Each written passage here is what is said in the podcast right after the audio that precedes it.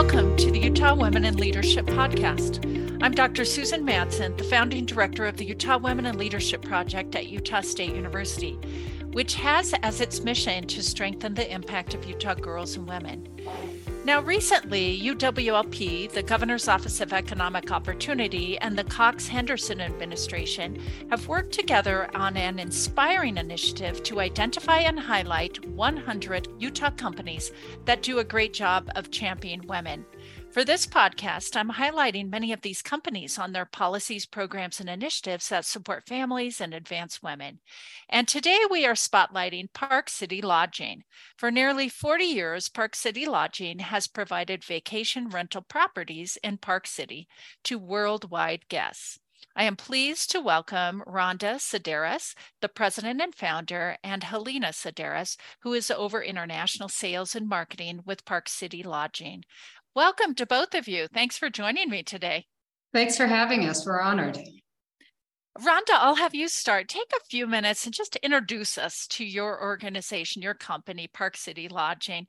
We'd love to have our listeners just learn more about what you do and a little bit more about your company.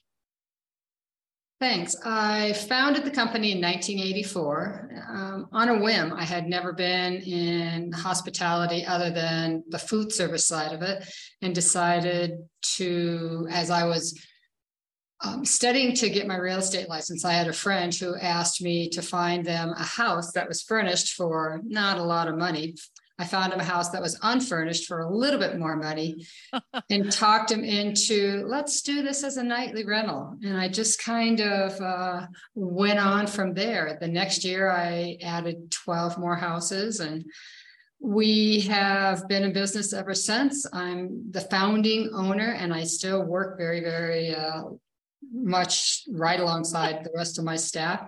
We have about 85 uh, employees Oh, I thought I, I, thought I only had 70 until we did our Christmas uh, checklist. Uh, holy moly. Uh, we have uh, three offices. We're open year round. And um, our staff, they're great. They act like they own the company. They make decisions based on that ownership. And I'm just, I'm really, really fortunate. I think that the success of my business is due to my staff. That is awesome. Helena, anything you'd like to add? Yeah, I'll just say that, you know, Park City Lodging, you know, property management, vacation rentals, HOA management, mm-hmm. yes, but really the operation of this business is about lifting up this community and that's how i came to be so involved in this business. You know my background is in environmental education and sustainability so you know vacation rentals and property management didn't really fit into my life plan but seeing the impact that park city lodging could have on our community, on our environment as a whole has been a really motivating and driving factor for me to be a part of this business. And I don't think I'm alone when I say that. I think a lot of us feel the community ethic and it's like a family working here. And in today's day and age, that's a rarity. And it's, you know, there's a lot of value there. I love that. And women tend to, I, I know the research, I've done research for years on women and and the workplace and women in leadership. And and we do like even more, although I think more men in the upcoming generations do as well, looking for that purpose and that connection to community. And I, I would see in your business that you have lots of opportunities to connect to residents, right? A lot of residents and international travelers as well. I, I, we do, and I think that on Helena's side, the international traveler, she makes friends. Um, I mean, because once they find somebody who works well internationally, um, they keep coming back, and oh. she's made lots of friends. And, and and in the community, we do participate in. We have our own cleanup day. We're on the boards of Recycle Utah and Utah Open Lands, and we have a program where all of our visitors pay into protecting our open space. Um, oh, I um, love that. I love we've that. Been, yeah, we've been doing that for several years. Um, yeah, it's, an, it's again, it's a way to kind of connect our traveler with more of the ethic of the place in which we are welcoming them and welcoming the world. And we've tried to extend that uh, over the past couple years, especially with our homeowners. I mean, we work with we have around 280 properties and you know maybe 250 homeowners or 200 homeowners. So a few years ago you know instead of for christmas gifts we would give like a concert chair or a knife set or ah. something along those lines. And we kind of paused and said is there something a little bit more meaningful we could do to help connect these second homeowners to our community? A lot of them don't live you know locally so we started the initiative that we call the gift of giving and every holiday season, we offer about 10 different nonprofits in the local community. And we give our owners an opportunity to designate a donation. So they choose one of the nonprofits that speaks to them, and then Park City Lodging donates kind of on their behalf. Um, That's just to awesome. Yeah, and it's fun. We get great feedback and engagement, and I think they're not used to it though. They keep saying, "How much is this going to cost me?" no, it doesn't cost you anything. You just have to tell me which one you want to uh, which, which one you wanted to, uh, us to donate to. It's great. We love it. It's, you know, uh, like Helena said, you know, giving them mugs or chairs or things like that. So many times we're like, okay, put it in the closet with the rest of the stuff. Um, and we feel like this is just a lot more meaningful and, and connects it. them to the community. And it's funny because they go, oh, I'm so glad this was on there because I love pets or I love vets or, you know, I believe in this mission or this statement. So it's been fun. Well, that's great. So I'll shift over to now when you submitted the application to be considered as one of the 100 companies champion women in Utah, you mentioned some of the, um, in fact, there's some check the boxes, and then you talked more more uh, about some of them in general. But there are a number of family friendly policies and practices or things to advance women that you could check the box. Tell us more about what you said that you do for your employees specifically. Rhonda. Well, um, recently, maybe three years ago, we changed our PTO time. You used to have to work a year before you could start accumulating, and we've switched that to three weeks right off the bat. So it's accrued, and you can earn up to six weeks of PTO. I um, used to pay 100% healthcare, and then we backed it back down and dialed it down. Now I'm back to 100% healthcare wow. for the employee. That's um, like rare, it seems like. So that's very awesome. rare. You know, I feel like it's important. I the benefits that I'm providing, selfishly, are all the things that I want. Um, so I kind of put myself in the employees. So the PTO, the 100% healthcare, a 401k, uh, and I really push it because I feel like it's important for younger staff members to really invest in their future. We um, provide a stipend towards your ski pass. And if you're not a skier, you can use it towards a gym membership. Mm. I own seven employee housing units that I house employees in. And some of not all of them are housed by employees. If, if I don't have an, an employee that is interested, then we just offer it, but they're all service employees. We are members. I'm a founding member of the Park City Women's Giving Fund, oh. and I sponsor uh, a female employee each year to become a member of that. It's kind of a scholarship. We encourage our employees to serve on nonprofits, to volunteer for nonprofits, local nonprofits. And if they do, they can include that in their work time. Wow. That's um, cool. Yeah. Yeah. Um, well, you know, it's kind of tough. And, and we, we encourage them to be on um, committees because I feel like then you'll be more engaged in the in the community and the community I think benefits from that not just having the business owners be part of the nonprofits and the business owner or the uh, committees but having actually the boots on the ground people yeah. as well. Um, yeah. What I miss.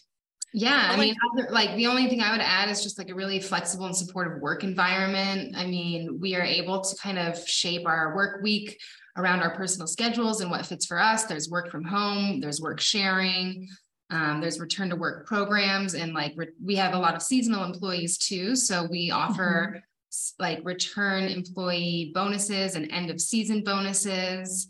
Um, so there's just a lot of mentorship also i would say yeah. the open door policy at park city lodging and the kind of intermingling of different departments is really nice and supportive. You never feel like you're doing a project alone. We take on a lot of challenging projects, but you know, together we can do what we could never do alone. And that's really yeah. the sentiment here. I think that's been the biggest part of success is I come up with these hairball ideas and I don't know how to implement them, but I just bring it up and staff takes it and they just run with it, which has been great. It's been great. We have had in the past, um, as recently as a few years ago, uh, if you have an infant, if you have a newborn, you're allowed to bring your infant to work depending on your co-workspace. Um, you know, it has to work with everybody else that you co. And we only allow that until they become a little more active, a little more human. Yes. they start um, They're crawling around. That's yeah, no toddlers running around. And then you can trade your child for your dog. there you go. Um, at our office that we built, we have four apartments here, and then we have a rooftop garden. Um, it has to be organic, oh. but employees, first of all, an employees can adopt a plot. And if an employee is not interested, then we open it up to our um, the tenants that are living in the building. Um, I love that. That is that's awesome. So that employee u- lodging unit is that mainly for the part-time seasonal employees, or is it for no? It's full-time uh, employees too. Uh, we, for instance, we brought uh, an employee over from Spain, and we turned. My husband and I owned a small nightly rental that we did well with, and we turned it into a long-term rental. So now he lives there Oh. Um, and then I've got very affordable. Very, it's, it's extremely affordable. I don't think it pays the property tax. um, and then, uh, yeah, so we've got, they're all long term, but they get a discounted rate. And if I have, and then if I go out to the marketplace, I increase it by 10 or 20%. Thank you. Um, I I had a specific question on on you helena you mentioned that you try and work around different people's schedules so you you have compressed work week and some remote options I, i'm expecting that your hr department or your or some folks really got together and especially during covid covid taught us how to do a lot of things right yeah, exactly um, to figure out which jobs could do which kinds of things um, and which were more are more uh, flexible in different things. Tell me a little bit more about that process, Helena. Yeah. So, you know, obviously we have a lot of positions that require being here. That would yes. be maintenance, housekeeping, but a lot of the positions that we employ or the departments work administratively. So, marketing, HR, my own job in international sales, the control accounting, uh, the financial team. Um, and then, you know, my job, for instance, I'm, I'm very split between administrative tasks and quote unquote being in the field. So again, if I schedule my work week ahead, I can work four days, four tens if I want. I can work okay. one day from home. I can work a Saturday if I need. It's just nice to have the flexibility to fit other things in your life too. I mean, we have a very strong work culture of work hard, play harder. And, you know, we're here selling fun. So we might as well be having some fun ourselves. So, you know, if there's a powder day coming down the pike, I'm I'm working four tens or, you know, I'm, I'm making that happen. I love that. That's great. And I'm sure, um, and you have quite a few employees. I mean, 85, I think is what you said. So I'm sure everybody has different needs and interests. So that was really interesting about being able to shift if you're not a skier. There's an assumption if you live in Park City yes. that you're probably a skier. However, I'm sure that's not, you know, so they could shift to what did you say, a gym membership? Yeah. Mm-hmm. Yeah, exactly. Yeah. I think that's awesome. So anything else you would like to share about any existing programs? And then anything that's just been recently on your mind or your employees have have mentioned that you're thinking about trying that that you think might help recruit specifically family friendly practices women um, and so forth well i'm and, and it had nothing to do with this uh, award or this interview but i've been exploring childcare credits Oh. Uh, some some sort of a way to help my staff out.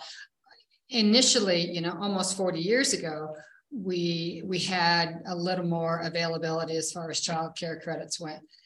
And but that I don't know, somehow maybe we just transitioned to there weren't enough babies, but now we're starting to have babies again. And um and childcare is really difficult to come by in this community specifically. I know I, that actually. Yeah. I've talked to lots of folks and it's tricky. And it's a major barrier of entry in the in the professional workplace. And I don't think like I mean, Rhonda started this business and she had both of me and my brother in the office all the time. Like it, she was a mother and a businesswoman. And I think that is the driving factor is you don't want people to have to choose between those two fulfillments you know? Right um, so i'm looking i'm looking at that. Some of the other um, things that we do that are new that my staff um, actually proposed helena and i were out of town and we came back in they go hey we're going to do this and it's cultural night so once a month, oh. um, we've our we did Italy was the first one because uh, one of the uh, staff members had just gotten back from Italy and was comparing notes with another person who went to Italy. They went, "Why don't we have Italy?" Mm-hmm. Um, and Friday we had Spain um, to celebrate Luke's uh, time here from Spain. So, and that's fun. That's something that the staff came up with. We had nothing to do with it, but they look forward to it and it's fun. Um, a bunch of us get together um, during the day and we'll work a split shift and, and go off and, and ski. Um, and it's that, I mean, we, when we get into season, it can be a stressful work environment. It, it's high intensity and you're dealing with a lot of emotions. So these, you know, it, it, may seem like not a big deal. Oh, they get together and they have a cultural night, but it's like it really keeps us going and keeps us sane. and everybody starts talking about what are you going to make? What are you going to bring? We um, have brought in professionals from the mental health world as well. Oh, to, to, teach our staff how to de-escalate a situation really help. um, and how to deal with stressful we just have everybody pile into we haven't done it since covid because we can't well and now we can't um, pile in and then we bring a healthcare professional in to, to talk to us about it. And i think just those little things or sending staff to conferences or to educational um, opportunities they feel that I'm investing in them and they feel more vested in the company. They really do appreciate it. And I think everybody likes those kinds of things, but we know from the research that that women tend to really appreciate those opportunities even more than men. Some of the research tells us that they get a little more professional development and so forth. So so that's that's something I know that would resonate with a lot of women. Yeah, and I think it's uh I think it's well received. Back to something else that we do. I mean, we host the um, breast cancer oh. retreats um, for Image Reborn. And oh. it's just, I don't know. I, I, came up with this. I was reading an article about somebody somewhere, and I went, you know what? Why don't we host breast cancer survivors? So we partnered with Dr. Saltz in his retreats and we reach out to our owners and say, would you be provide be willing to provide complimentary lodging if we pay for all of the fees?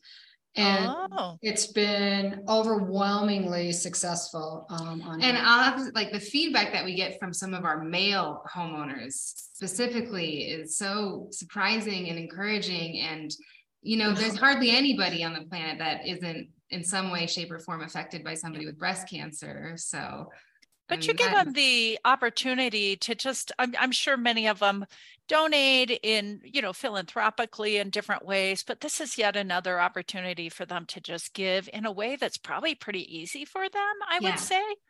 Yeah. Because you, you take personal and you know. oh, and they just they love it. I mean, and they're all they stay in high-end properties and they just it's special to them. We get these lovely notes. And anyway, that's uh yeah. Um, one thing that we have been doing more of, I mean, we encourage our staff to sit on committees and join nonprofits, et cetera. But now we're kind of pushing them a little more. a little bit more of an active yeah, um, passive engagement. We're very... Well, some people need that. Some people need that because they're not used to it, especially younger right. folks, I would say.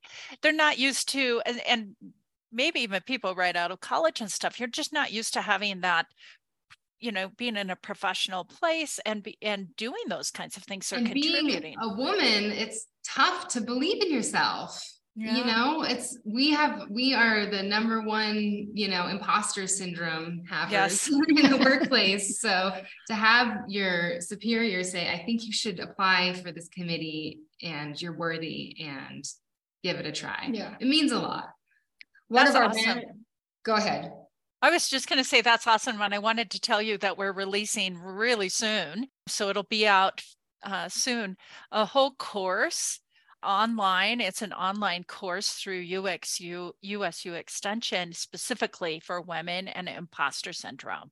So, and wow, it has, awesome. and it has a little fee to for them to take it because we have some, we just have to cover costs on on our thing but that i mean it's like 20 25 bucks for a four that's hour great. course so so there you go that that's great. something you could keep offer us, keep us posted we will be great. spreading that like wildfire good great good. Oh, great. Uh, Rhonda, you were you were going. No, I was just going to say else. one of the um, we have a lot of Latinx that work for us, and I don't think that they feel as involved in the community as they'd like to be. I think that if you're if you don't come from privilege, then maybe you're not allowed to do this. So we have encouraged, and one of our employees who is awesome we we're very passionate about our sustainability about our recycling efforts etc so she is now sitting on the advisory committee for recycle utah and i, I just it. feel like if they can hear what the challenges are that the housekeeping department and the maintenance department go through and with a language barrier that maybe recycle utah can come up with some ways to embrace and maybe our employee can see some ways that we can maybe break the barriers of recycling as well I love so, that example because not only can she impact by by using her mm-hmm. experience, but then can be impacted by the conversations and then bring them back to the company. I love that. So I want to shift to my final question, and and that is, what final advice would you give to other business owners or business organizations based on your experience with the offerings that you provide? Which I would say all, uh, nearly all of them are for men and women, but t- typically women are the ones attracted to many of these things. So, what advice? I would say listen to your staff. I mean, mm. and you have to take it all with a grain of salt and they have to be respectful, maybe sometimes have an appointment. I have an open door policy, but if I start getting bombarded, then I'll say, okay, um, listening to my staff and, and putting yourself in their shoes. Like I said, the benefits that I offer are all the things that I wanted. And we in the past have gone out and actually done a survey. We haven't done it for several years, but we did a survey and say, what benefit do you need that we don't offer? And if it's viable, then we can consider it and be respectful. I mean, you're our, our staff are human beings. Um, I just, I, I don't, they're, I, I, don't know. I don't want to say they're a perishable item because you, I mean, I, I, I would just say um, embrace your staff and and be transparent. And if somebody has to ask you if it's right, you know it's wrong. Um, yeah. And live your ethos that way. No, I get what you were saying about the perishable. I mean, the talent shortage is real. Yeah. Right. So you you need to not only hire but retain and really want people to enjoy their time. It's a big part of their lives. I mean the 40 hours a week or more you know it, that's a huge chunk of life. Yeah. um Hel- helena.